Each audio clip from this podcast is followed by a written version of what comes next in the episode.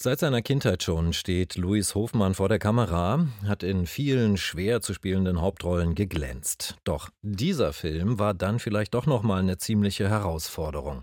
Der Passfälscher. Erzählt wird die wahre Lebensgeschichte des Berliner Juden Sioma Schönhaus, der in Berlin der Nazizeit um sein Überleben kämpft und das mit strahlendem Lächeln, mit viel Optimismus und vor allem mit sehr viel Wagemut.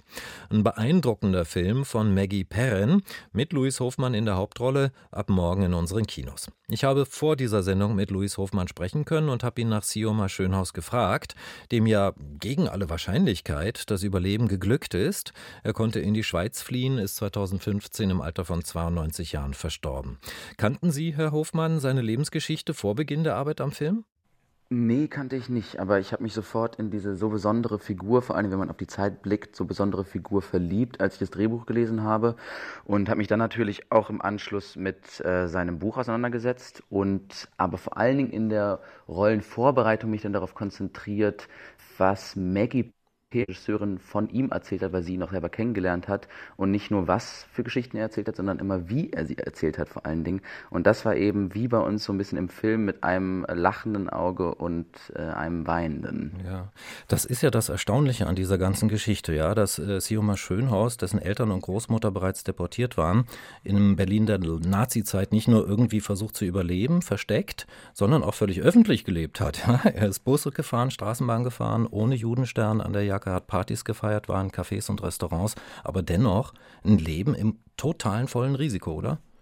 Total im Risiko, aber das ist eben das Besondere an dieser Figur, dass er so mit dieser Krise umgeht, dass er immer nach vorne geht und im Aktiven bleibt und auch im Untypischen eigentlich für diese Zeit. Und damit haben wir auch so ein bisschen versucht, dieses Narrativ aufzubrechen, was wir von den jüdischen Figuren im Film haben. Wir haben oft eben Juden als Opfer im Film und äh, jetzt hatten wir diese Möglichkeit, weil er eben so außerordentlich war und so außerordentlich besonders gescheint hat in dieser Zeit, das zu tun und mhm. sowas zu erzählen. Mhm.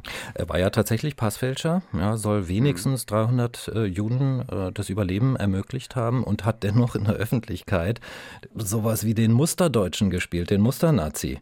Das muss ja ein Leben gewesen sein im absoluten tiefen Konflikt. Ja, also ich glaube, es ist einmal ein äh, Schutzmechanismus gewesen und äh, aber auf der anderen Seite war, hatte er auch einfach diese Gabe, glücklich zu sein. Und das finde ich schon ist auch eine Gabe.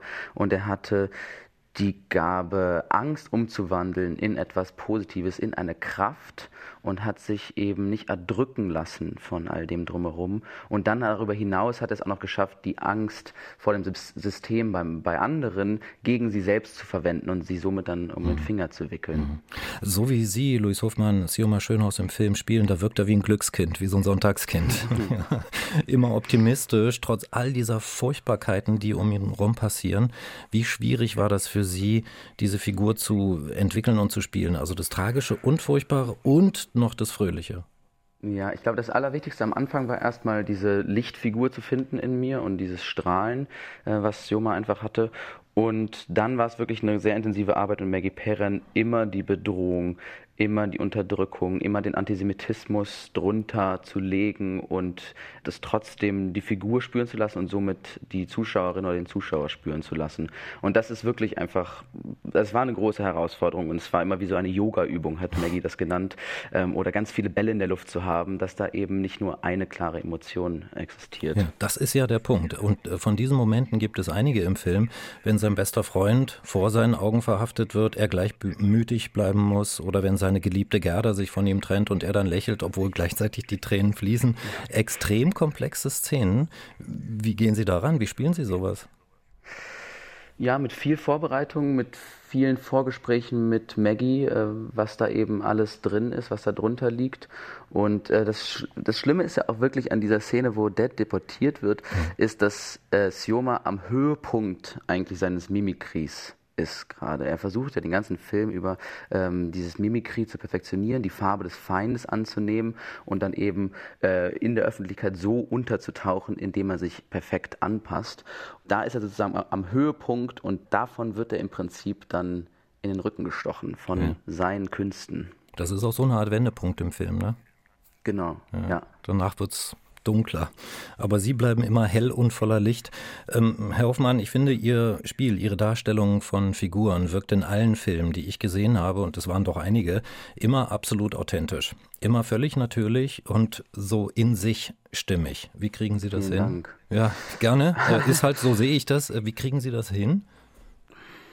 Ja, das ist immer so, das ist immer die Suche nach der Wahrheit. Und ähm, natürlich hat eine Figur viele Wahrheiten, aber ich, ich, wenn ich mir selber nicht glaube, während ich das spiele, dann gehe ich ganz unglücklich nach Hause.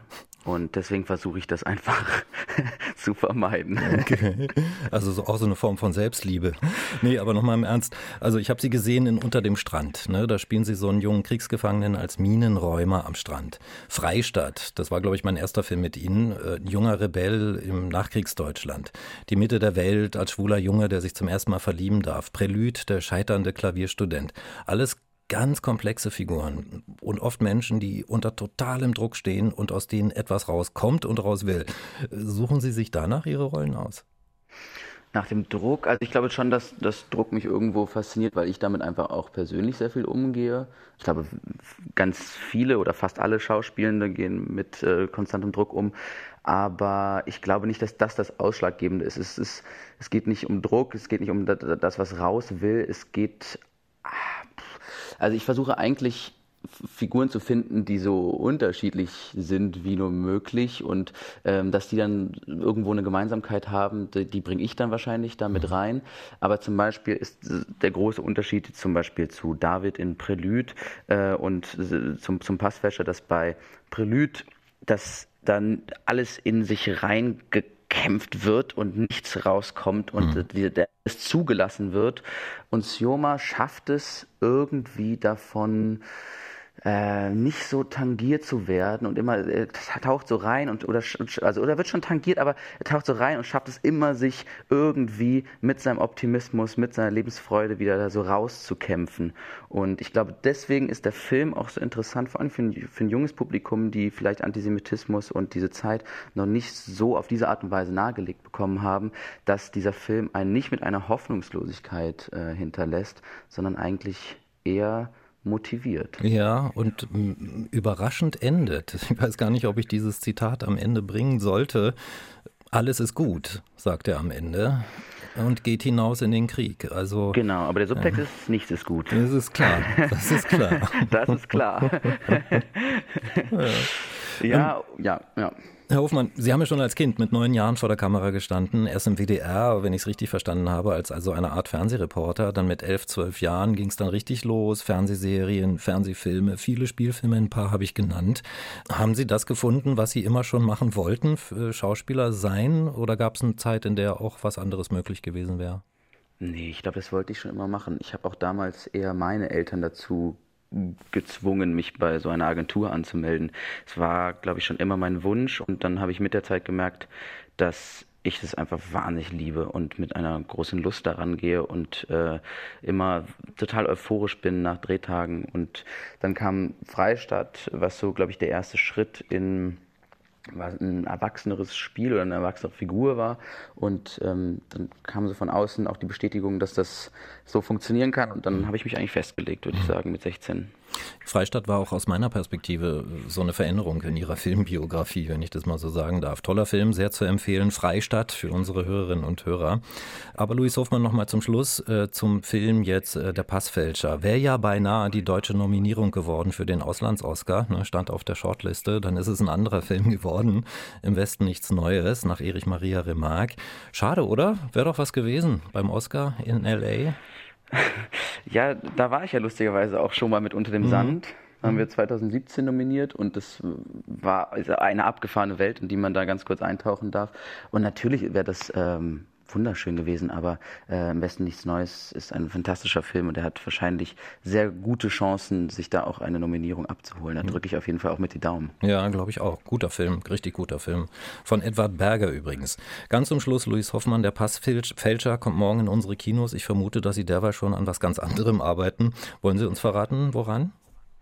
Ja, ich habe gerade die Dreharbeiten zu einer Netflix-Miniserie abgeschlossen, All the Light We Cannot See, unter der Regie von Sean Levy und geschrieben von Stephen Knight, der äh, Peaky Blinders geschrieben hat. Mhm. Und ähm, da tauche ich jetzt noch einmal in diese Zeit ein, Drittes Reich, ähm, wo ich jetzt eher in Zukunft versuchen werde, vielleicht diese Stoffe zu vermeiden, um mal wieder was Neues zu entdecken, weil man ja auch nicht stagnieren möchte. Aber das war auch eine tolle Erfahrung nochmal. Und da geht es um ein junges französisches Mädchen, die blind ist und nach Saint-Malo fliehen muss aus Paris und einen jungen deutschen Waisenjungen, der erst auf eine Napola geschickt wird nach Berlin und dann irgendwann auch nach Frankreich gehen muss. Mhm. Und da kreuzen sich die Wege. Okay.